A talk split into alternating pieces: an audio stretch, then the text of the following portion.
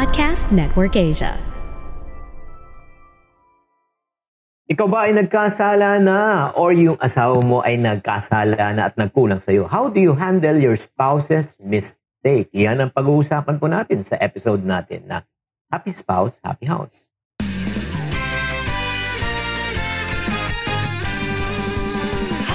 Welcome to Happy Spouse, Happy House Podcast. Ako po si Chinky Dan. Ako naman po si Coach Novi. Nandito po kami, building strong relationship, one family at a time. Dahil kami ay naniniwala, bawat pamilya may pag-asa.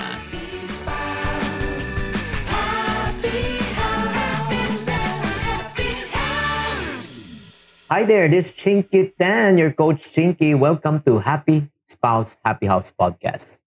Ako po si Coach Novi. Hello, kamusta na po kayo? Busy-busy sa Christmas. Nako, I'm sure nagbabudget kayo for Christmas. Nako, ang daming inaatenan na mga kung ano-ano at siguro mamimit nyo ang inyong mga relatives. Alam mo yun, busy-busy every day. Madaming invitation and parties. Yeah, that's the reason why uh, it's very important, no? Na pagka kayo ay nagpa-party, eh, kailangan na uh, within the budget para hindi uh, sumobra yes, sa budget. kaya abangan niyo po ha, ang, ang version ni Chinky about papaano mag-budget sa Christmas. So abangan niyo po yan bilang couple. So, well, uh, sige, ang topic kasi natin ngayon, uh, it's something kind of uh, sensitive in the sense na yun nga, yung pagkakamali. Lahat tayo nagkakamali sa buhay. Kaya nga ang tanong ko, tuwing nagkakamali si Mr. o si Mrs., ano ang nagiging tendency ninyo? Nagiging forgiving ba kayo with each other or may tendency kayo na sisihin ang one another or tinatawag natin blame shifting? So, yeah. let me ask the first question na. Oo. Guilty ka ba na minsan nasisisi mo ang iyong asawa? O, sino sa inyo guilty? Type guilty. Type guilty. Ay, ay. Type guilty. Ganun. Para nakikita natin, ano? Pero totoo yan, di ba, mahal? Meron sa marriage na blame and shaming one another game. So, paano natin ma-avoid ito, mahal? Pero bakit na, bago, bago natin uh, pag-usapan na uh, how can we avoid this, let's talk about yung unhealthy consequence pagka yun nga yun ang nagiging ano nyo sisihan ba tama tama number one uh, masisira po yung tiwala at the same time mababawasan ang pag-uusap with one another kasi, uh, yun, sa tiwala part, no? Hindi ko na sabihin. Siinan naman ako eh. Ang kulit. Diba? Hindi, totoo naman eh. Totoo diba? yun, di ba? Oo. Oh, and then number two, uh, yung ayaw na rin pag-usapan. Kasi pag pinag-usapan, anong ending? Mag-aaway, magsisisihan. Exactly. Ayun nga, yun, that's the point. Yun, that's the reason why. That's, that's the reason it's unhealthy. And then, ano pa yung mga ibang consequences? That's ng, why uh, it's hard to move on pag ganun yung spirit hindi nagkakaroon ng growth. Kasi, mm-hmm. nawawala ng responsibility kung ano man yung issue, di ba? Yeah. And then not only that, uh, nagagalit kayo sa isa't isa, napapadalas ang tinatawag yeah. na pagtatalo at pag-aaway. Yeah. And then, in reality, pagka kayo ay nagsisihan, reality, mm-hmm. hindi naman nasa-solve ang problema eh. Bakit? Kasi nakafocus kayo kung sino ang may mali. Yes. Diba? And, instead, instead of focus kung ano dapat gawin. Totoo. That's why, ang sad lang doon, di ba? Magkakaroon kayo ng tawag na tinatawag na ano, defensive mode lagi. Mm. Oo, oo, oo. Magsa-start pa lang defensive na kaagad, di ba? Saan ang gagaling yun, di ba? Mm. At the same time, uh, nasisira, nasasaktan nyo yung bawat isa. Yeah. Di ba? Nababawasan ang bonding moment. Uh, at the same time, ang ending niya, hindi kayo masaya. Totoo. Diba? Kung baga eh, yung sugat, lumalalim. Eh parang It ano, hurts may mga nagsasabi, I think you just describe our situation. Well, if we just describe your situation, the good news is you can still fix your situation. Kaya nga, allow us to share with you uh, kung paano pa to maayos. Again, uh, if you listen to our other episode na marriage is a commitment, 'di ba? Na kailangan i-work out nyo. In other words, wala kayong choice. No, hindi yung pwedeng, pwede bang uh, umuwi na lang siya, uwi na rin ako. Uh, yung mga anak natin, eh, pamigay muna natin. hindi ganun yun. So, ang tanong ko na lang sa inyo, uh, na nakikinig at nanonood ngayon, if given an opportunity, do you want to fix this? If you say, yes, Chinky uh, and Novi, we, uh, we're really interested to fix this, please Mm. proceed. But if you feel na talagang ayaw nyo na ayusin to, uh, wag nyo nang pakinggan yung susunod. O, kasi you have decided already that you don't want to fix it already. So number one, for people who wants to fix it, ano kailangan gawin? First is, nako mga dears, mga wifey and hubby, we need to really depend on God and resist, i-resist natin yung urge to always blame our spouse. 'Di ba? Kasi pag nandun tayo sa sitwasyon na umiiwas pusoy tayo, 'di ba? Or hindi tayo nagte-take responsibility. We tendency have the tendency to be able to blame our spouse and sometimes we shame them. 'Di ba? Mm. Ay, ano yan, eh, matagal ng ano, gimmick yan. yung pagsisisi ng ibang tao, di ba? Sinabi ni Yeah. Lord nung kay Adam, oh, sinabi ko sa iyo na wag mo kainin tong, di ba, itong ah, fruit na ito. Sabi ni Adam, bakit? Hindi ko kasalanan. Yung nilagay mong babae dito, siya yung pumilit sa akin. Yay. Sini, sinisi na agad, no? Kasi, alam mo, sa totoo lang, ang pinakamadaling pwedeng gawin ng isang tao nagkamali ay sisihin ng ibang tao. Agree? Oo, kasi yung consequence, di ba mahal? Kasi pag gano'n, yung blaming, walang respeto sa isa't isa. Instead of, ano, syempre, def- definitely disrespect yun. And then, you reject one another when you Mm. blame one another. And the reality is, uh, yun nga, when we tend to blame other people, it's just short of saying you are not accepting responsibility. Yung parang hindi mo tinanggap yung responsibilidad mo na nagkamali ka. Diba? Yeah. Pero in reality talaga, alam mo, mas maganda ang samahan ng buhay mag-asawa kung just take responsibility and just say you're sorry. Oo. Yes, I totally I think- agree. Oo, that's number one. So number two strategy, no, aside from, uh, yun nga, wag nating sisihin, we take responsibility. Yung naniniwala talaga ako na isang malakahanggang bagay na sa buhay mag-asawa para maiwasan yung pagsisisihan is yung open dapat ang pag-uusap at communication. Kailangan nag-uusap. Kasi hindi mo pwedeng ano, eh, idaan sa akala ko, feel ko, expected ko, 'di ba? Common sense eh, alam mo kung common sense, ang yun nga, uncommon na nga yung common sense right now eh. At saka, please, ito lang ah, husband and wife, hindi po manghuhula ang inyong mga asawa. diba? Kasi we have the tendency, ay, alam naman niya yun. Eh, kung alam na niya, di dapat ginawa niya, sinabi niya, hindi niya sinabi, hindi niya ginawa kasi hindi nga kayo nag-uusap. Diba? Yeah.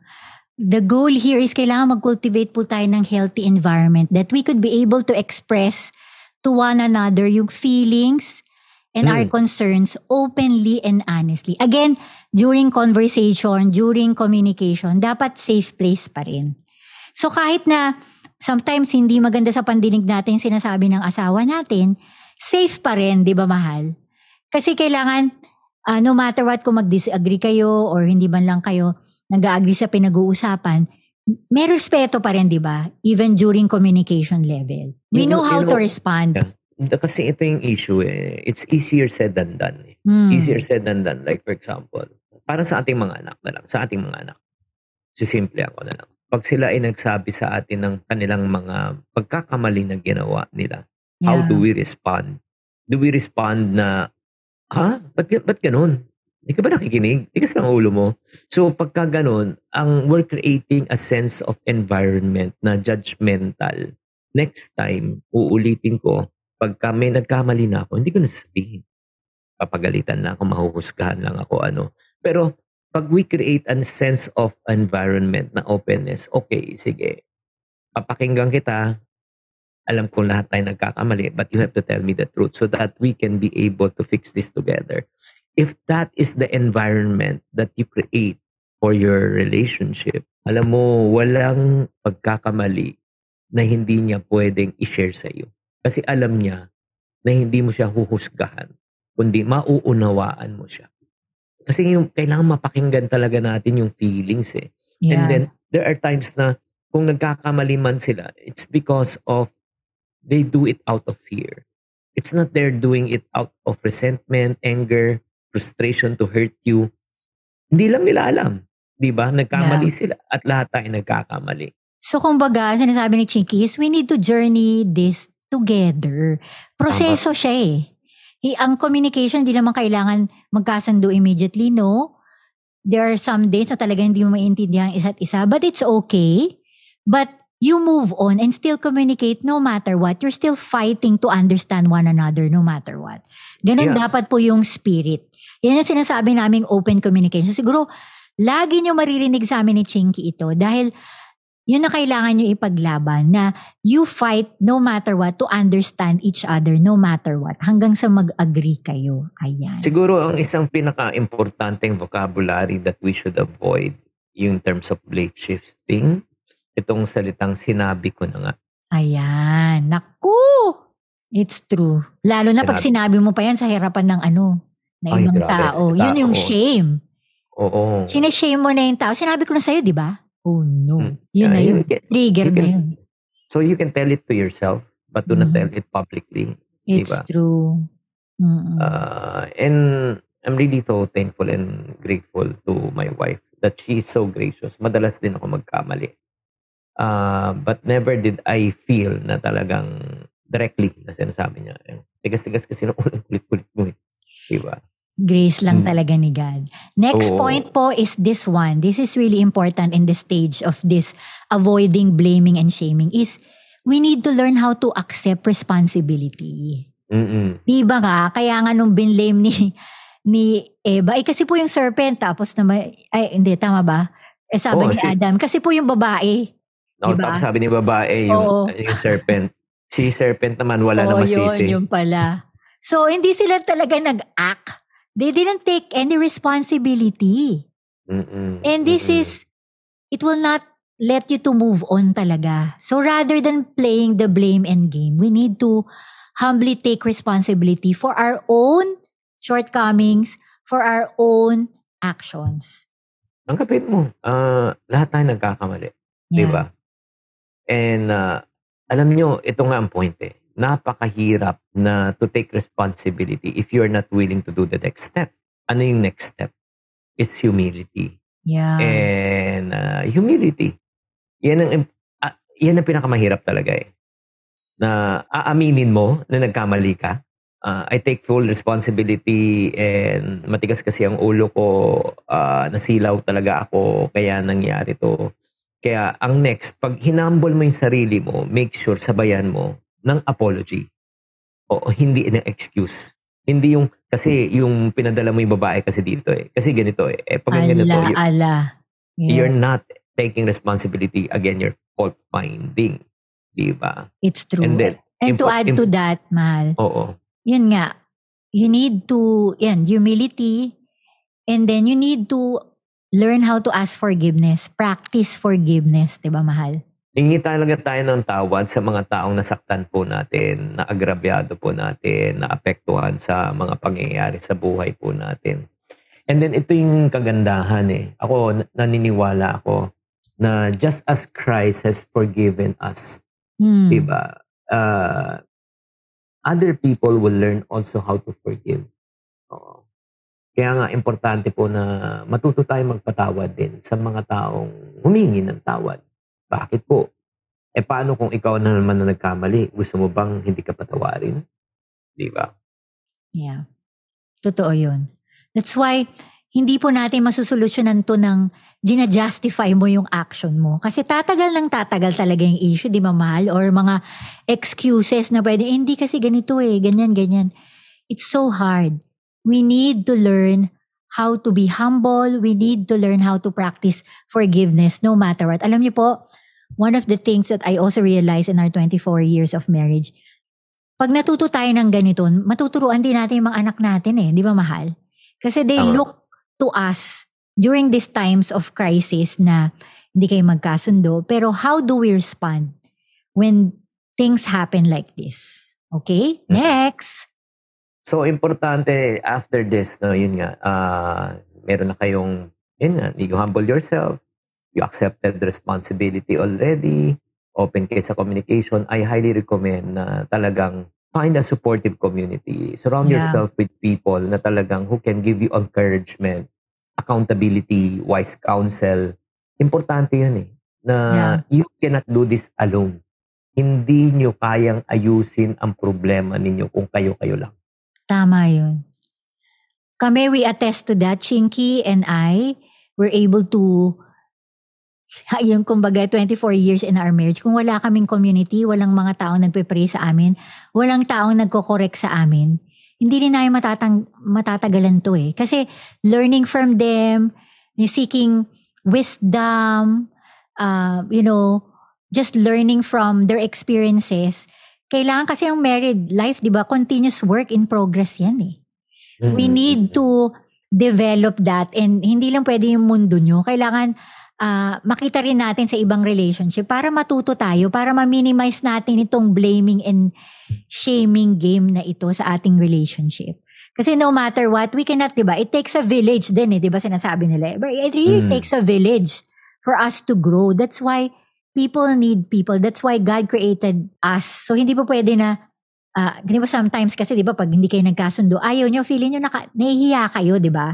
Or nakakahiya, tayo-tayo na lang mag-asikaso nito. Mafi-fix din natin hanggang sa lumaki na lang lumaki yung issue. So ang hirap, di ba? Mm. We And just fin- need to ask for help and it's not a shame to ask for help. And finally, uh, I really encourage you, the one that really sustained us in our 24 years of relationship, especially may ups and downs, may challenges, is our faith walk with God, our spiritual growth with God.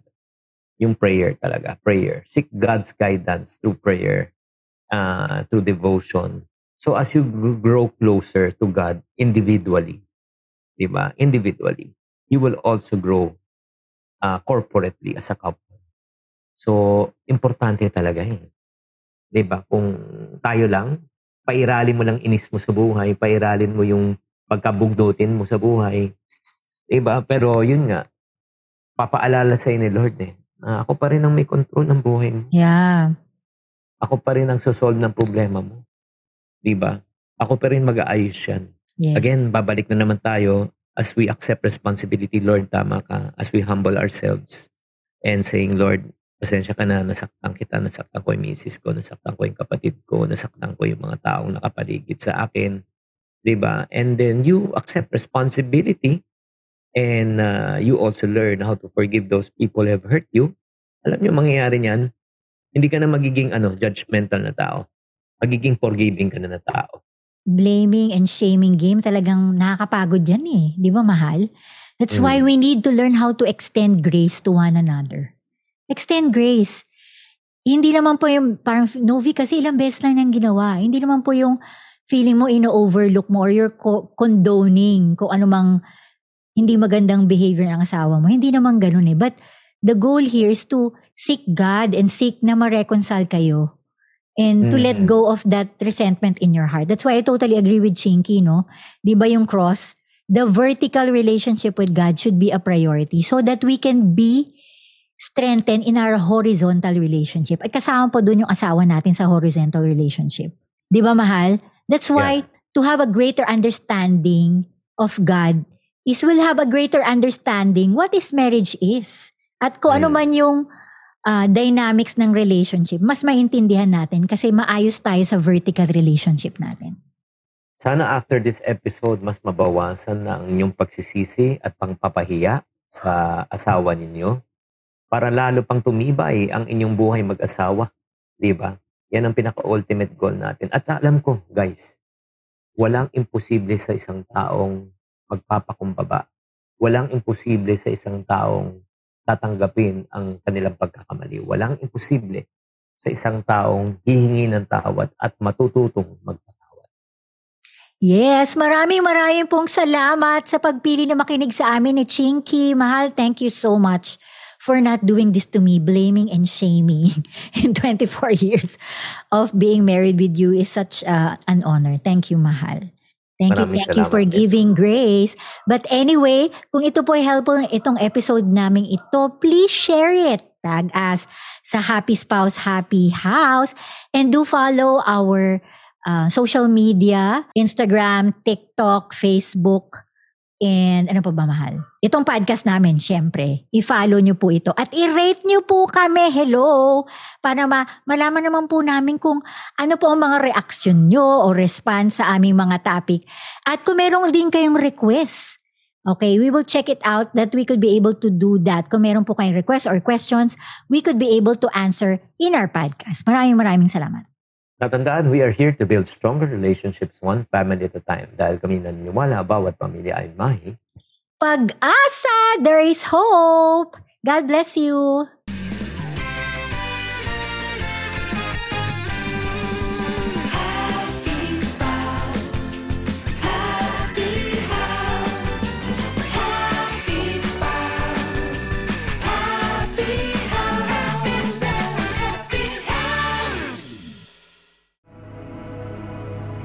The views and opinions expressed by the podcast creators, hosts, and guests do not necessarily reflect the official policy and position of Podcast Network Asia, the hosts of the program, or other programs of the network. Any content provided by the people on the podcast are of their own opinion and are not intended to malign any religion, ethnic group, club, organization, company, individual, or anyone or anything.